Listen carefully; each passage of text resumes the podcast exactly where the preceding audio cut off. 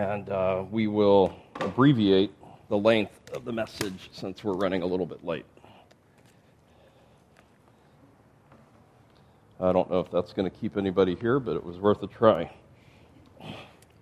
All right, First Peter. This is the second to last installation on this um, wonderful epistle, uh, one of the general epistles of Peter. We'll be looking today at, at chapter 5, verses 5 to 7. So I will read the text in just a second. But Peter has been writing to a persecuted people, a people that are suffering the immediate context for the last few weeks, chapter 4, verse 12 Beloved, do not be surprised at the fiery ordeal among you, which comes upon you for your testing as though some strange thing were happening to you. And then again in verse 19 Therefore, those who suffer according to the will of God shall entrust their souls to a faithful Creator in doing what is right. And then Deepu last week took up that section um, in regards to the elders the exhortation to elders to shepherd the flock, to feed them, to care for them, to nurture them, to look out for their souls, and not to have the wrong motives, not for uh, not under compulsion and, and not as for sordid gain. Now today, Peter shifts here, and we're going to be talking about anxiety, humility, and submission. And I think oh, this is a very tightly um, knitted together section here that we're going to consider in just a moment. But countless Christians struggle with depression and anxiety and being anxious. There are many. This is not just those that are in the world that struggle with this. Christians can struggle with that as well. And depression often comes from the guilt of carrying all of these burdens and having to have it on our own shoulder rather than casting those upon the Lord and trusting in Him. One man said, I love this quote Anxiety never strengthens you for tomorrow, it only weakens you for today. See? Anxiety doesn't strengthen, it's not as though if you're anxious today about tomorrow, that somehow you're going to have added strength. It only weakens you in the here and now. Peter, several times through the epistle, has launched into several imperatives, and this is one of them. There's going to be a series of commands that he gives us beginning uh, in verse 5. So let's read the text. And for the sake of time, I'm only going to read verses 5 to 7. You younger men, likewise, be subject to your elders, and all of you clothe yourselves with humility toward one another. For God is opposed to the proud, but gives grace to the humble. Therefore, humble yourselves under the mighty hand of God, that he may exalt you at the proper time casting all your anxiety on Him because He cares for you. Some of the most precious words in all the Scripture. I've used these verses in counseling multiple times. So, first of all, verse 5a, three points. 5a, the need for submission. Now, there's a question right off the bat, an interpretive question we need to ask ourselves um, here. When it says, You younger men likewise be subject to your elders, now what does that mean? Does that mean it's, it's the word presbyteros, okay, which is the word for elder in the church, but it also can mean older people. So, what is he exhorting here? Certainly, the congregation, and especially young men, ought to respect those who are older. That's a general premise. There's a general respect that, that is to be given here. Um, Peter uses this term likewise. It's actually translated in the same way in chapter 3. We'll look at it in a moment. He uses it twice there and once here, but the idea is that there's a change of focus from one group to another. Okay? And so, what is this referring to? Is it referring to the elders of which he just spoke with, which in that context obviously is speaking of the office in the church? Or is he speaking of older people. There's good men on both sides of this, um, and I don't think there's a wrong answer, I'll say that, but what, what's Peter's intent? Because the premise is true for both. You respect elders in the church, you respect older people. Both of those are true. But what is he, what's Peter's intent here? Yes, Chris.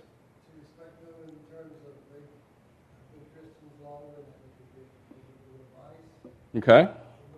All right? So, to re- so just older people in general is what you're saying. Okay. Deepu? Seems to be contrasting younger with older. Yes. That leads me to believe that's probably speaking in general. In general, okay. So a younger man could be hard-headed, warm-blooded. Stop looking at my notes. So I can see how it can be. yes, okay. Any others? Want to, Rob? Well, it's also a play on words because elders generally were older men in the faith to begin with.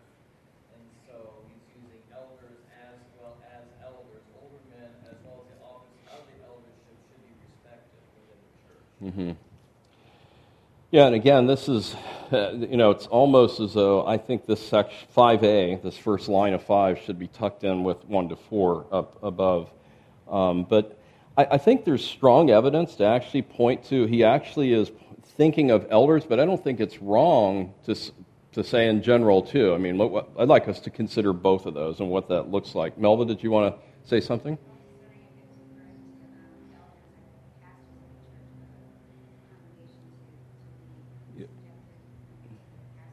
Yeah, that was, that was my initial question is, is it referring to the elders who are the leaders of the church or to the older? And, and that's right. And I think it's both of those. So, um, but I think there's strong evidence that it's pointing to elders as an office. Um, let's turn back to chapter 3. Because he begins verse 5 with, You younger men, likewise. Okay? And look in chapter 3 and verse 1. So the context is submission to authority, submission, uh, verse 13, to um, every human institution, submission again. Christ is our example in 3 1. In the same way, it's the same Greek word, just translated differently. You wives, be submissive to your husbands. Now look down in verse 7. See, the in, in the same way again is you husbands, in the same way or likewise, live with your wives in an understanding way.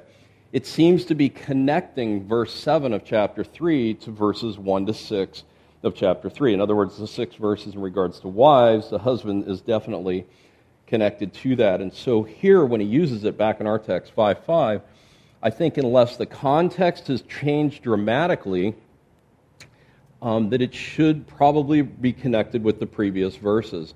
As we'll see, there, it, when it begins after elders, when it begins in the middle of verse 5, and all of you clothe yourselves with humility, he's beginning a new thought there. Uh, more of a new thought, I think. So, just as shepherds are to submit to the chief shepherd, so the flock are to submit to the under shepherds. The word here for submit or to be subject to is to obey, to line up under. It's the typical word for submission. Submission is a fundamental quality of all Christians, though, right? It's a quality that, that should be within us. I've already mentioned the, back in chapter 2 several times. Peter's emphasized this by commanding them to submit to employers and uh, civil authorities, to submit within the context of marriage. And so it is the status quo for the Christian life. But here, the submission, um, we're to be submissive to all authority, but especially those who are called to lead over the church. Um, Anyway, but also the, the, what Deepu started to allude to, even in a general sense, younger people tend to be more, they can be, not always, more arrogant, more aggressive. And so they need this reminder to be submissive to the elders, to be submissive to those who are older. They can be hard headed. Can you think of an example um, in current events around the world right now where we see young people being hard headed and arrogant this past week in the news? Yes, we are. What's going on in London, Rob?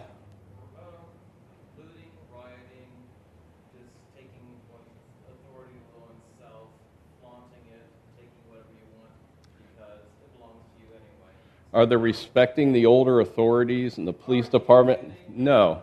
There's, there's no submission whatsoever, right? And, and so it's a, it's a good snapshot of what this aggression and, uh, looks like and this hard headedness. Um, you see it also even closer to home. Just in general, young people can treat older people very harshly, very cruelly. And it's just, it's a, it's a sad but a common problem here. So, brothers and sisters, it is an attitude of submission that leads us to spiritual growth. Submission permeates Scripture. We submit to God, we submit to one another in the fear of the Lord. We spent a whole chunk in Ephesians 5 on that very topic. Secondly, are you humble? Now, here, when it says, Now, in all of you, clothe yourselves with humility towards one another, for God is opposed to the proud, but gives grace to the humble. Therefore, humble yourselves under the mighty hand of God, that he may exalt you in proper times. Verse 5b to 6 is our second point. Um, this is where I think a new verse should begin. That last little phrase I just considered, probably which should be tucked with verse 5. And, and in fact, the ESV and the NET, New English Translation, actually have a period there. Um, there were no periods in the original, those, those interpretive decisions. And so there would be a period. You younger men likewise be subject to your elders, period. Now, all of you clothe yourselves um, with humility. Peter has moved from a discussion of specific relationships within the church to a more general application of interpersonal relationships. And he commands us to clothe ourselves with humility. Now, who is addressed here? Is it some people? Who is it? Everyone, right? Because it says, and all of you, that's any of you who are left, all of you, clothe yourselves with humility. Now, humility is that state of mind of which there's a deep sense of one's littleness, a modesty, a humility, a lowliness of mind. Um, think of Philippians 3, 2 and verse 3 do nothing from selfishness or empty conceit, but with humility of mind, regard one another as more important than yourselves. This attitude, simply put, puts others first and their concerns first. This is a key marriage that you learn in marriage, uh, a key marriage, a key verse that you learn in marriage. Yeah, it's late. A, key verse that you learn in marriage because you need to remind yourself with this to put others' needs as more important than yourself. So it's an attitude that puts others first. The psalmist says he leads the humble in justice and he teaches the humble his way. We tend to overestimate ourselves, don't we? As we catalog the events of a past week and we think of all these great things that we've done in the Lord and all the great gospel conversations I've had with my children. And Lord, you just must be so pleased with, right? That's rank pride. We're nothing Humility, true biblical humility, is the hallmark of the Christian life and Christian living. Prophet Micah, he has told you, O man, what is good, and what does the Lord require of you? To do justice, to love kindness, and to walk humbly with your God. It was Augustine that said, uh, this is another great quote, it was pride that changed angels into devils it was humility that makes men into angels. You see that? That rescues men from sin. Uh, but it's pride that really made angels into devils. So, he's, what's he telling us to do here? We've defined humility towards one another, but what are we to do with it in the text? Clothe ourselves. I don't have a jacket today, middle of summer, but to clothe ourselves with humility. Right? What, what, is, what, what is that picture? what comes to mind? Think in the Gospels of what is Peter, what is Peter quite likely thinking of as he pens these very words? You got it. Say it louder. Jesus washing the feet. That was a picture of humility, donning a servant's apron, and it literally means to, to, to do that. And so to, to put on something like that, a slave's apron. And so we see, we don't have time to turn to, to John 13, but what a beautiful picture there that when Jesus girds himself with a towel and he's teaching the disciples these vital lessons, Peter in particular, there was a lesson of humility given there. The picture that this word gives is like laying aside your own garments and putting on a slave's apron and then serving others.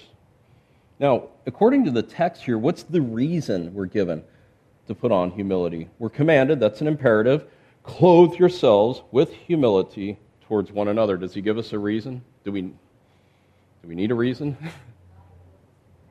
yes, because God hates the proud. Yes, I'm saying hate because there's other verses that does say that. He opposes the proud here because he's quoting the Old Testament. And this is a quote from Proverbs 3 and verse 34. God is opposed to the proud, but gives grace to the humble. So, the reason we're to do this is because God is opposed to it. The Old Testament scriptures testify to that. And so that's the motivation. Uh, James 4 6 quotes that same verse. We won't turn there. Philippians 2 and verse 5 Have this attitude in yourselves, which was also in Christ Jesus. Though he existed in the form of God, he did not regard equality with God a thing to be grasped, but he what? Emptied himself taking the form of a bond servant. There you have it again. God hates pride. Proverbs 6, 16, where it says, These six things I hate. What's the first thing that's listed? A haughty spirit, right? Which is a synonym for pride. Proverbs 8 and verse 13. The fear of the Lord is to hate evil, pride and arrogance in the evil way, and the perverted mouth I hate. Proud people what is their concern? Is their concern for the glory of God? It's the exact opposite, isn't it? It's the glory of when you are proud, when you're thinking yourself to be so good, you want to put yourself in the spotlight. Where's the limelight? Look at me, you know, and to exalt self. Proud people do not seek the glory of God, they seek the glory of themselves. We do well to remember through the prophet Isaiah when it says, For thus says the high and exalted one, who lives forever and whose name is holy. So, okay, this is the Holy One. He's eternal and he's altogether holy. What does he say? Away from me, you wretched sinner, you'll never come into my presence. No, this is what he says. Listen, this is beautiful. I dwell on a high and holy place, but also with the contrite and lowly of spirit in order to revive the spirit of the lowly and to revive the heart of the contrite. This is the high and holy one. He dwells in a holy place, but yet he also dwells with those who are contrite of heart. Beautiful verse. Now, when it says that, therefore, humble yourselves, again, under the mighty hand of God, what comes to mind when you think of mighty hand of God? Humble yourselves under the mighty hand of God.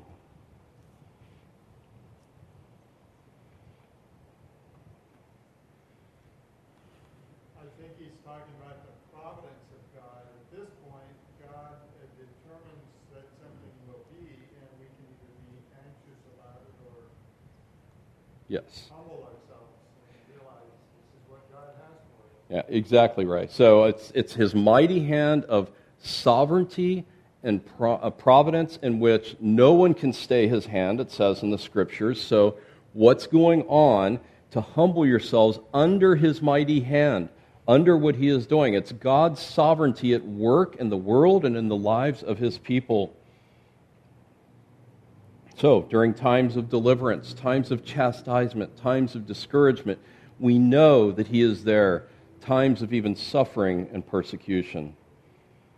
Of course, the therefore in verse 6 connects 5b to verse 6, so that's why I'm taking them together as a unit. Now, moving on quickly, it says, That he may exalt you at the proper time. And here's a purpose clause. So we're to humble ourselves into the mighty hand of God. Why? That he may exalt you at the proper time. When is the proper time? When he, who sees fit? Okay? So, right, and that's part of humbling yourself under his hand, right? What else? There's some that would say there's an eschatological view here that he'll, when he exalts us, to take us to heaven and so forth. I don't see that in the text. I just wanted to clarify that because I had to wrestle with that question. But uh, the idea here is literally just in time or um, a timely um, deliverance. And so the idea here is that, that he may exalt you at the proper time, at just the proper time, as Chris said, as he sees fit to accomplish his purposes. Nina. Actually, you were talking about as in Daniel and how they were such godly men and humble men, but I don't think they were seeking to be exalted. But at the right time, God did exalt them and brought them into the king's office and all of that. So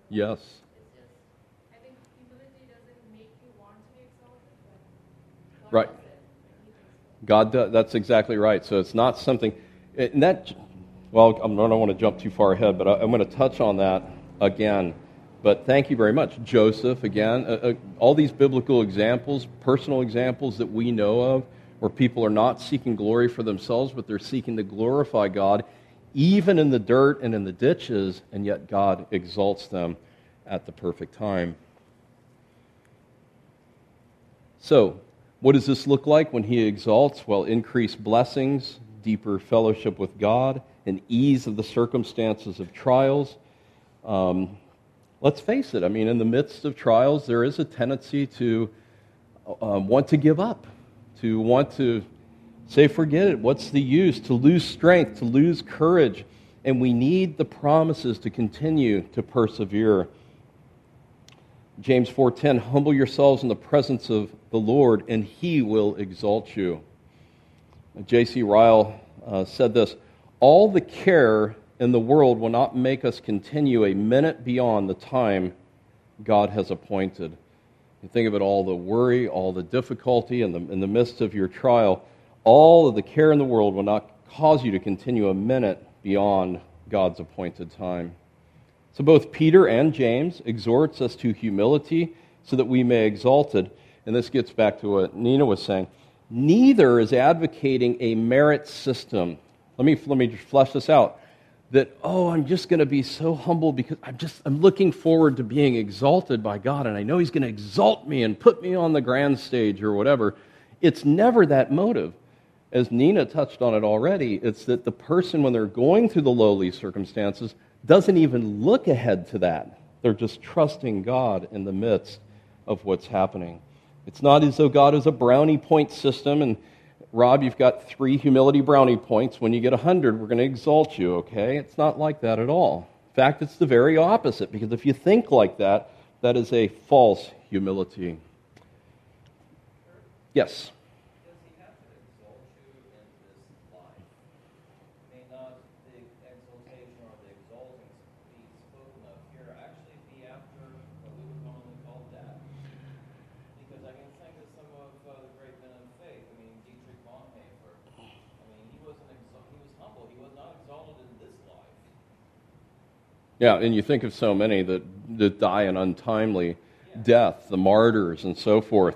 Christopher Love, 33, off with the head for a false accusation of trying to bring Charles II back into England. You know, these kinds of stories are there. So, yes, it's not only in this life, but it, it isn't referring to the second coming of Christ. But you're right, sometimes that final exaltation, or at least a greater manifestation of that exaltation, will come when we see him face to face and to differing degrees depending on God's providence. Thank you for bringing that up.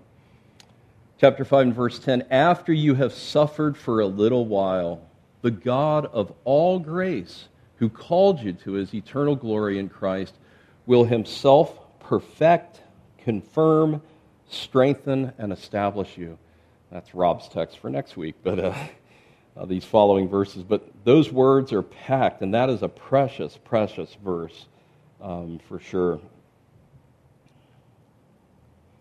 So, in a real way, humility helps us to submit to authorities, going back, you know, looking in the previous verse, but also to be able to cast our cares upon Him. God never forsakes His own. This is my Father's world. Oh, let me never forget, the simple hymn says. So if you are proud and arrogant, rebellious to God, working in your life, you could be waiting for some time for this exaltation. Jesus himself said, Everyone who exalts himself will be humbled, but he who humbles himself will be exalted.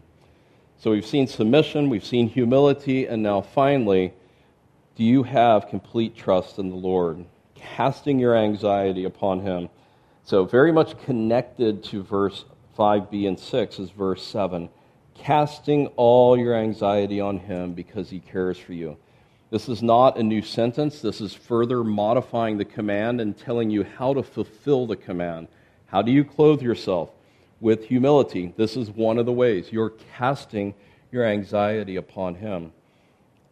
What is the key to enduring and finding strength in trials, according to this verse?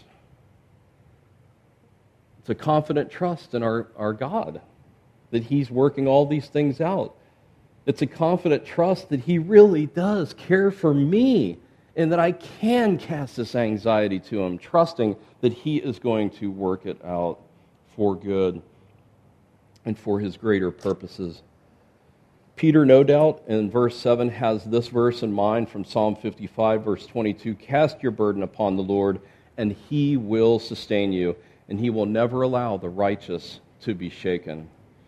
This word casting uh, literally means to propel something, as though I was to throw a book or something across, you know, to propel something. It's the very word that's used um, as they put the garments on the donkey so that he could sit on the donkey in the triumphal entry. That's the only other time the word occurs in a literal sense. But figuratively, as it's used here, it's to cast our concerns. Just as you would throw a jacket or throw a book, cast your concerns, your anxieties to the Lord. And casting here, as I said it already, it modifies humbling yourselves. And so it, they're very much connected. And, and it's the key and the cure for anxiety is to humble yourself and to cast your cares upon the Lord. The word for anxiety, worry, care, it's the same word that's used in the uh, sermon or the parable of the soils in Mark's version, where it talks about the thorny ground here that chokes out the word. And he, there's three things, but one of them is the care for other things in this world. It's the, the worry about those things in the world. The worries of this world choke out the word. What kind of cares should you cast upon the Lord? What kind of concerns? What have you cast upon the Lord? What should you cast upon the Lord? What do you struggle with casting upon the Lord? Multi loaded question to get people to talk. That's salvation of our children. Yeah, that can be a, that can, that can be a heavy weight. You know, we we labor for years seeking to train them, and there's yet to be a profession, and we begin to question and wonder: Are we doing what's right? And and ultimately, we know it's up to the Lord. We're to be faithful to do what we're supposed to do, but ultimately, it's up to the Lord. What else?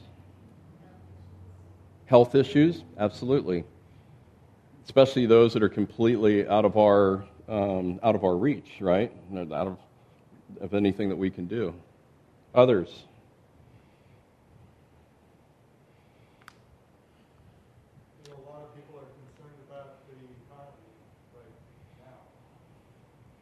So financial concerns.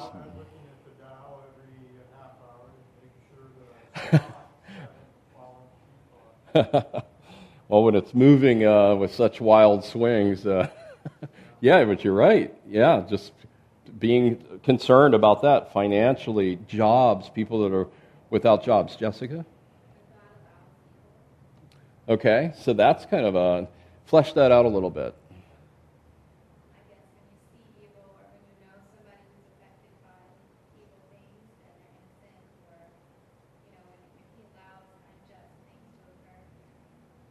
Right?